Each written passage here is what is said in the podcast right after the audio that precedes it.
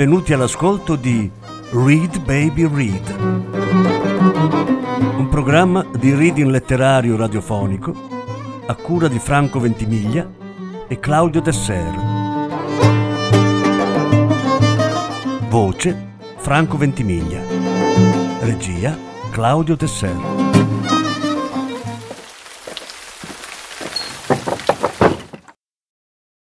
Raymond Chandler Aspetterò. Lettura in due parti. Parte prima.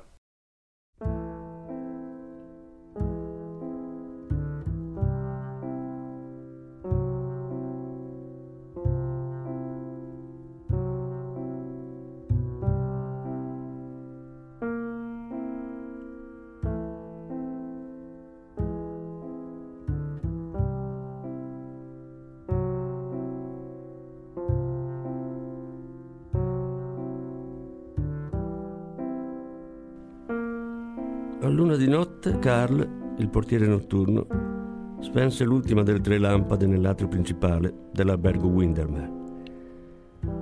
Il tappeto blu diventò ancora più scuro e le pareti parvero allontanarsi nel tempo e nello spazio. Sulle sedie si disegnarono ombre in attesa. Negli angoli s'annidavano come ragnatele i ricordi. Tony Resek sbadigliò piegò la testa da una parte e si pose ad ascoltare la debole e cinguettante musica proveniente dalla sala oltre l'arco all'estremità dell'atrio. Aggrottò le sopracciglia. Avrebbe dovuto essere sua quella sala, dopo l'una di notte. Nessun altro ci doveva essere. Quella rossa stava rovinandogli le nottate. L'espressione cupa passò, lasciando il posto a un minimo sorriso agli angoli della bocca. Si lasciò andare sulla sedia.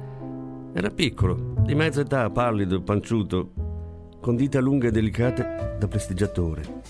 Dita dalle unghie lucide e ben formate, nocche affusolate, dita che terminavano leggermente a spatola. Belle dita. Tony Resek se le fregò tranquillamente e nei suoi placidi occhi grigio mare era un'espressione di pace. Aggrottò ancora le sopracciglia. La musica lo infastidiva. Si alzò con curiosa agilità, tutto d'un pezzo, senza muovere le mani che tenevano stretta la catena dell'orologio. Un momento prima era appoggiato allo schienale della sedia e un momento dopo stava ben saldo in piedi, perfettamente immobile. Il movimento, compiuto per alzarsi, avrebbe potuto essere un inganno ottico a chi l'avesse notato. Si avviò delicatamente sul tappeto blu con le sue scarpette lucide e oltrepassò l'arco. La musica giungeva più forte. Aveva tutto il vigore caldo e acre, il movimento frenetico e turbinoso del jazz, ma era troppo forte. La rossa sedeva in silenzio, con lo sguardo fisso sulla grossa radio, come se vedesse tutti i suonatori con il loro stereotipato sorrisetto professionale e le facce lustre di sudore per la fatica. Sedeva alla turca su un divano, su cui sembrava fossero stati radunati quasi tutti i cuscini della stanza. Stava accovacciata in mezzo, come un mazzo di fiori finti nella carta velina del fioraio. Non girò la testa. Rimase così, con il piccolo pugno chiuso sul ginocchio color pesca. Indossava un lungo pigiama di seta pesante, a righe, con boccioli di fior di loto neri ricamati. Vi piace Goodman, signorina Cressy? chiese Tony Resek. La ragazza girò adagio gli occhi. Il loro colore violetto quasi colpiva, nonostante la semioscurità. Erano grandi occhi profondi, senza alcuna traccia di pensiero. La sua faccia era classica e inespressiva. Non disse nulla. Tony sorrise e mosse le dita, una a una, attento al loro movimento. Vi piace Goodman, signorina Cressy? ripeté gentilmente. Non da piangerci su, rispose la ragazza senza convinzione. Tony girò sui tacchi e la guardò negli occhi. Occhi grandi, profondi, vuoti. Ma erano davvero vuoti. Allungò un braccio e chiuse la radio. Non fraintendetemi, disse la ragazza. Goodman guadagna bene. E al giorno d'oggi un tipo che guadagni molto e onestamente è un tipo da rispettare. Ma questo jazz mi fa sempre venire in mente una birreria. Mi piace la musica che abbia qualcosa dei fiori, delle rose. Forse vi piace Mozart, disse Tony. Andiamo, non prendetemi in giro. La ragazza disse. Non vi sto prendendo in giro, signorina Cressy. Penso che Mozart sia stato il più grande uomo che sia mai vissuto. E Toscanini è il suo profeta. Credevo che foste il poliziotto dell'albergo. Lei appoggiò indietro la testa su un cuscino e lo fissò di tra le ciglia. Fatemi conoscere un po' questo Mozart, aggiunse. Ah, troppo tardi, sospirò Tony. Non si può prenderlo a quest'ora. Lei gli lanciò un altro sguardo lungo e vivace. Mi avete spiata, vero, Piedipiatti? Rise un poco e quasi fra sé che ho fatto di male? Tony mostrò il suo sorriso gioviale. Nulla, signorina Cressy. Assolutamente nulla. Ma avete bisogno di un po' d'aria fresca? Sono cinque giorni che state in questo albergo senza mai uscire. E avete una stanza nella torre. Rise di nuovo. Inventatemi una storia su questa casa. Sono annoiata. C'era una volta una ragazza che occupava il vostro appartamento. Restò in albergo un'intera settimana senza uscire, come voi. Senza mettere neppure il naso fuori, voglio dire. Non parlò quasi con nessuno. Cosa pensate che abbia fatto poi? La ragazza lo osservò gravemente. Partì senza pagare il conto. Lui alzò la sua mano delicata e la fece muovere lenta, agitando le dita, quasi con l'effetto di un'onda che si frange pigramente a riva. No, no, mandò a chiedere il conto e lo pagò. Poi disse al ragazzo di tornare dopo mezz'ora per le valigie. Poi andò al balcone. La ragazza si chinò un po' avanti, gli occhi pensosi, una mano sul suo ginocchio color pesca.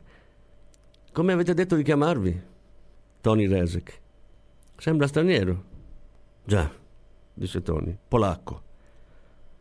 Andate avanti, Tony. Tutti gli appartamenti della torre hanno balconi privati, signorina Cressy. I loro parapetti sono troppo bassi per essere al quattordicesimo piano da terra. Quella notte era una notte scura, molto nuvolosa. Abbassò la mano con un gesto finale, un gesto di addio. Nessuno la vide saltare, ma quando cadde fu come il colpo di una grossa pistola. State inventando, Tony. Sebbene bisbigliasse, la sua voce era secca e chiara. Lui mostrò ancora il suo sorriso gioviale con i tranquilli occhi grigio mare, pareva quasi accarezzarle le onde dei lunghi capelli. Yves Cressy, disse meditabondo, ecco un nome che aspetta le luci al neon, che aspetta un uomo, alto e bruno e mascalzone. Non vi potrebbe importare il perché. Era sua moglie una volta, potrei esserlo di nuovo. Si può commettere una quantità di errori in una sola vita. La mano sul ginocchio si schiuse lentamente, finché le dita furono tese al massimo. Poi si richiusero in fretta, strette strette, ed anche in quella penombra le nocche brillarono, piccole ossa lucenti. Gli ho giocato un brutto tiro una volta, l'ho messo nei guai, senza averne intenzione. Ma non vi può importare neanche questo. È solo che gli devo qualcosa. Lui si chinò un poco e aprì la radio Nell'aria calda le note presero la forma di un valzer. Un valzer brillante, ma sempre un valzer. Lui alzò il tono. Una musica sgorgò dall'altoparlante in un fiotto di triste melodia. Da quando Vienna è morta tutti i valzer sono tristi. La ragazza piegò il capo da una parte, canterellò tre o quattro strofe e si fermò, chiudendo improvvisamente la bocca. Yves Cressy, disse, una volta le aveva le luci al neon in un allegro locale notturno, un localetto di terz'ordine. È bastata un'irruzione e le luci si sono spente. Lui le sorrise quasi ironico. Non era di terz'ordine, finché ci siete stata voi, signorina Cressy. Questo è il valzer che l'orchestra suonava mentre il vecchio portiere passeggiava su e giù all'ingresso dell'albergo, tutto bello a lustro con le medaglie sul petto. L'ultima risata. Emil Jennings. Non ve ne ricorderete certo, signorina Cressy. Primavera. Beata primavera, disse ella. No, non l'ho mai visto. Lui si allontanò di tre passi e si voltò. Ora devo salire a ispezionare le camere. Spero di non avervi disturbata. Ma dovreste andare a letto. È piuttosto tardi. Il valzer brillante cessò e una voce incominciò a parlare. La voce della ragazza la soverchiò. Veramente pensavate quella cosa riguardo al balcone? Lui annuì. Forse sì, disse. Ora non più. Non c'è pericolo, Tony. Il suo sorriso era come una foglia scura morta. Tornate a chiacchierare ancora un po' con me. Le teste rosse non fanno i voli, Tony. Si attaccano e appassiscono. Lui la guardò seriamente per un istante, poi si allontanò sul tappeto. Il portiere stava sulla soglia dell'atrio principale. Tony non aveva ancora guardato da quella parte, ma sapeva che c'era qualcuno. Sapeva sempre se stava succedendo qualcosa. Era capace di sentire crescere l'erba. Il portiere sollevò bruscamente il mento verso di lui. La sua larga faccia, sopra il colletto dell'uniforme, era sudata e eccitata. Tony gli passò accanto velocemente e insieme attraversarono l'arco finché giunsero in mezzo all'androne oscuro. Noie? chiese Tony con aria stanca. C'è un tale fuori che ti vuole vedere, Tony. Non vuole entrare. Sono lì che do una pulita ai pannelli di vetro della porta e me lo vedo vicino, un tipo alto. Chiama Tony, dice. Ha denti stretti. Tony disse: mm-hmm, e guardò i chiari occhi azzurri del portiere. Chi è? Mi ha detto di dire che è Al. La faccia di Tony divenne inespressiva, quanto quella di una mummia. Benissimo, e si mosse per andare. Il portiere gli afferrò una manica. Ascolta, Tony, hai dei nemici? Tony rise gentilmente, con la faccia sempre priva di espressione. Stammi a sentire, Tony. Il portiere gli prese con forza la manica. C'è una grossa automobile nera più in là, nell'isolato, dalla parte opposta al posteggio. C'è un uomo in piedi vicino alla macchina, con un piede sul predellino. Quel tipo che mi ha parlato porta un soprabito scuro, con il colletto tirato su fino alle orecchie e ha il cappello calato sugli occhi. Gli si può appena vedere la faccia. Dice, chiama Tony, ha denti stretti. Non hai nemici, Tony, vero? Soltanto il fisco, disse Tony. Fila. Si diresse adagio un po' rigido sul tappeto blu, salì i tre bassi gradini e entrò nell'atrio dove erano i tre ascensori da una parte e il banco dall'altra. Soltanto un ascensore era in funzione. Accanto agli sportelli aperti, in una semplice uniforme blu con alamari d'oro, stava con le mani in tasca il lift di notte, un silenzioso messicano magro e scuro di nome Gomez, assunto da poco per il lavoro notturno. Dall'altra parte era il banco di marmo rosa, sul quale si appoggiava delicatamente l'inserviente di notte, un ometto lindo con un ciuffo di baffi rossicci e le guance così rosa da sembrare dipinte. Guardò Tony e si ficcò un'unghia nei baffi. Tony puntò contro di lui l'indice teso, serrò strettamente contro l'impalmo le altre tre dita e fece schioccare più volte il pollice e l'indice. L'inserviente si toccò i baffi dall'altra parte e sembrò annoiato.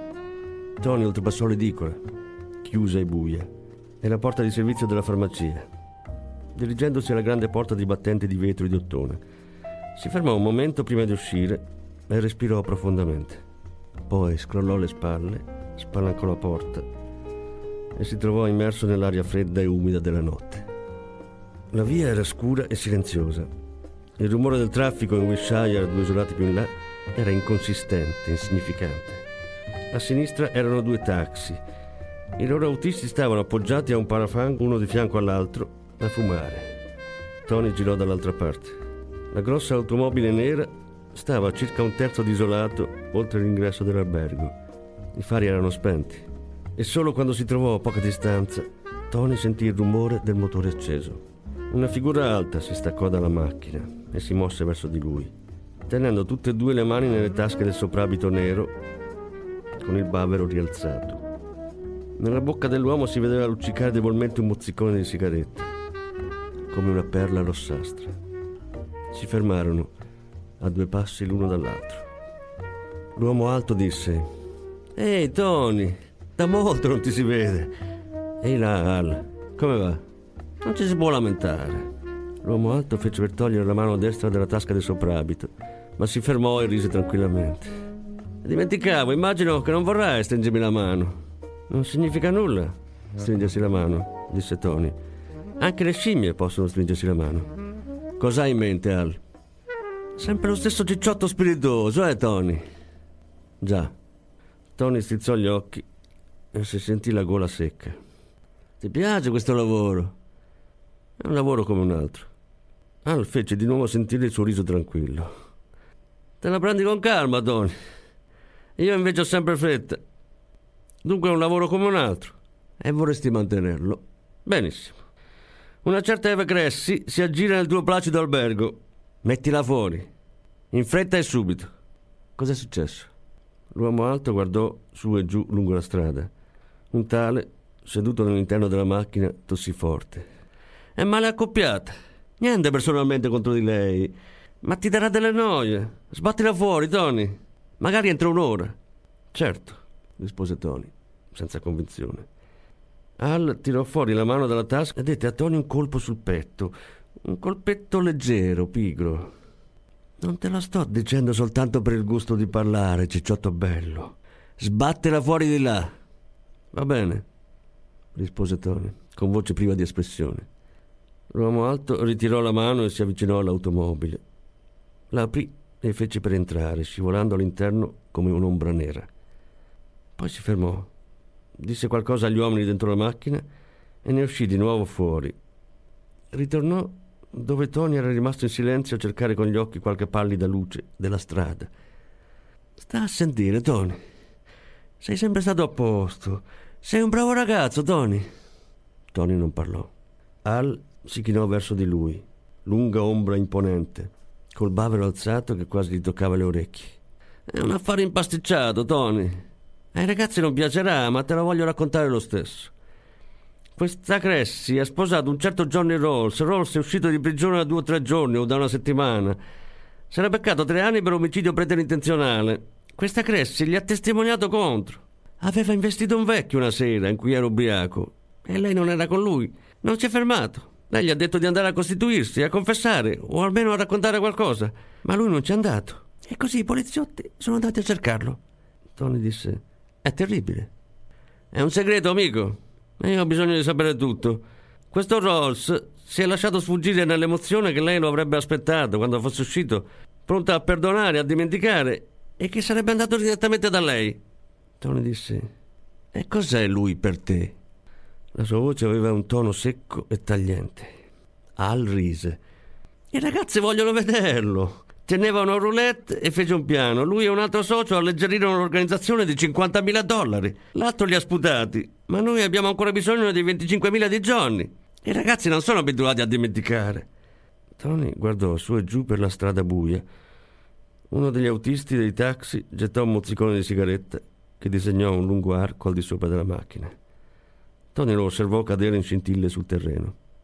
Stava ad ascoltare il rumore tranquillo del motore della grossa automobile. Non voglio sapere niente, disse. La sbatterò fuori. Al si allontanò da lui, annuendo. Saggia decisione. Come sta la mamma in questi giorni? Benissimo, rispose Tony. Dille che ho chiesto sue notizie. Chiedere sue notizie non significa niente, rispose Tony. Al si voltò rapidamente ed entrò nell'automobile. L'automobile girò pigramente a metà dell'isolato e tornò indietro verso l'angolo. Accese i fari che illuminarono un muro. Voltò l'angolo e sparì. Nel naso di Tony rimase l'odore di benzina dello scappamento. Si voltò, si diresse all'albergo ed entrò. Andò dritto verso la sala radio. Southern a strange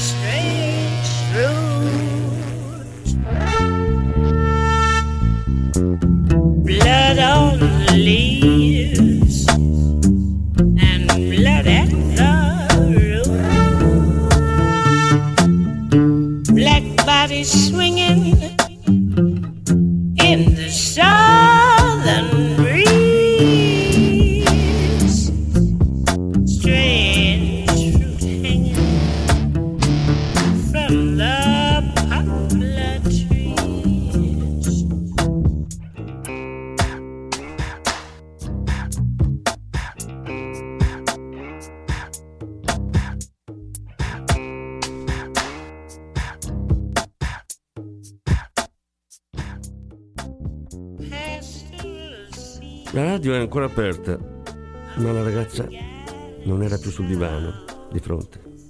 I cuscini conservavano ancora impressa la forma del suo corpo. Tony si avvicinò e li toccò. Gli parve che fossero ancora caldi. Chiuse la radio e restò là con il palmo della mano contro lo stomaco e il pollice che girava lentamente. Poi tornò nell'atrio dirigendosi verso gli ascensori e si fermò presso un vaso in maiolica di sabbia bianca. Un serviente si affannava dietro il tramezzo di cristallo in fondo al banco. L'aria era come morta.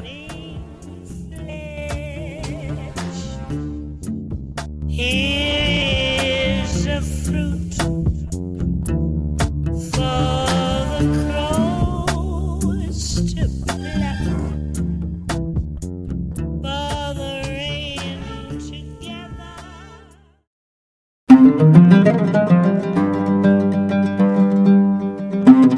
Avete ascoltato Read Baby Read, un programma di reading letterario radiofonico a cura di Franco Ventimiglia e Claudio Tesser. Grazie per l'ascolto, alla prossima settimana. La seconda parte della lettura andrà in onda la prossima settimana.